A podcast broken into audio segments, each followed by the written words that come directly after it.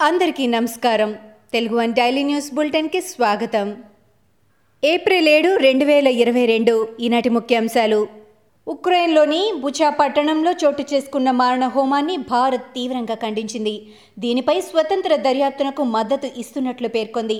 ఈ మేరకు విదేశాంగ శాఖ మంత్రి జైశంకర్ పార్లమెంటులో ప్రకటన చేశారు. రక్తం చిందించడం ద్వారా ఏ సమస్యకు పరిష్కారం లభించదని వెల్లడించారు. అలాగే ఉక్రెయిన్ నుంచి భారత్ పౌరుల తరలింపు ప్రక్రియ గురించి ఆయన మాట్లాడారు.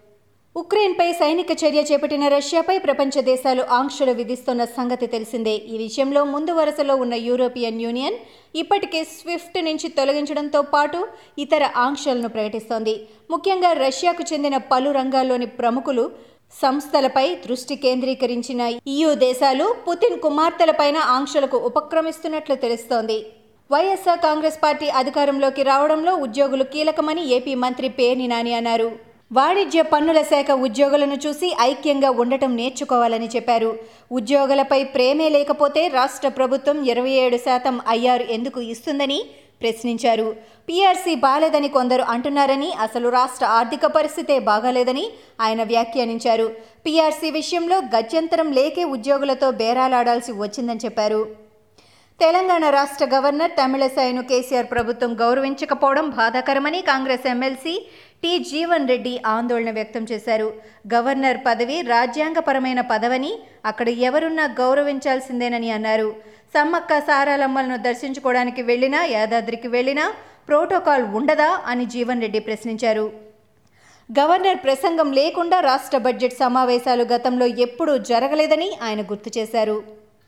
పంజాబ్ ఎన్నికల్లో ఆమ్ ఆద్మీ పార్టీ తరపున తొలిసారి పోటీ చేసి ఏకంగా సీఎం అభ్యర్థిని ఓడించి సంచలనం సృష్టించాడు లబ్ సింగ్ ఉగోకే.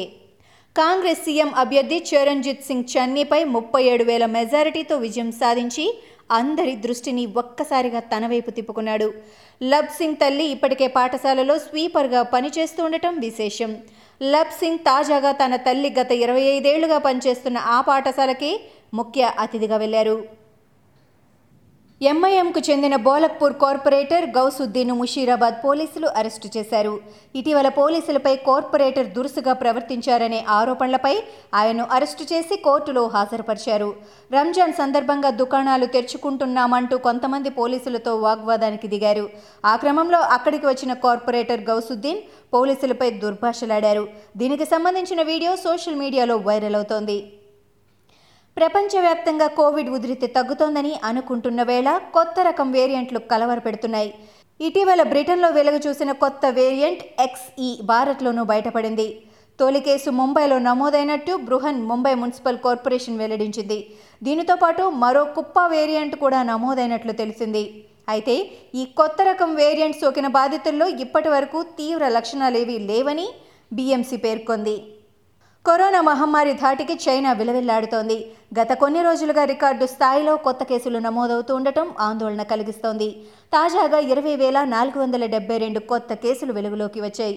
అక్కడి మహమ్మారి ప్రారంభమైనప్పటి నుంచి ఈ స్థాయిలో కేసులు రావడం ఇదే తొలిసారి. అయితే వీటిలో ఎక్కువ లక్షణాలు లేని అత్యంత వేగంగా వ్యాప్తి చెందే ఒమిక్రాన్ కేసులే ఉన్నాయని అధికారులు తెలిపారు. కానీ కొత్తగా మరణాలు నమోదు కాలేదని చెప్పారు. ఇక వైరస్కు కేంద్ర స్థానంగా ఉన్న షాంఘైలో లాక్డౌన్ కొనసాగుతున్నప్పటికీ వ్యాప్తి తగ్గుముఖం పట్టడం లేదు. ప్రధాని నరేంద్ర మోడీ ఎన్సీపీ అధినేత శరద్ పవార్ పార్లమెంటు ప్రాంగణంలో సమావేశమయ్యారు.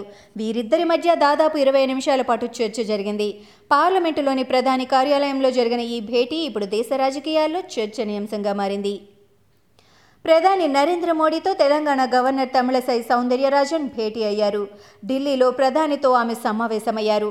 రాష్ట్రంలో తాజా రాజకీయ పరిణామాలను ఈ సందర్భంగా ప్రధానికి ఆమె వివరించినట్లు తెలుస్తోంది. ప్రధానంగా ప్రోటోకాల్ వివాదంపై మోదీ వద్ద ఆమె ప్రస్తావించినట్లు సమాచారం.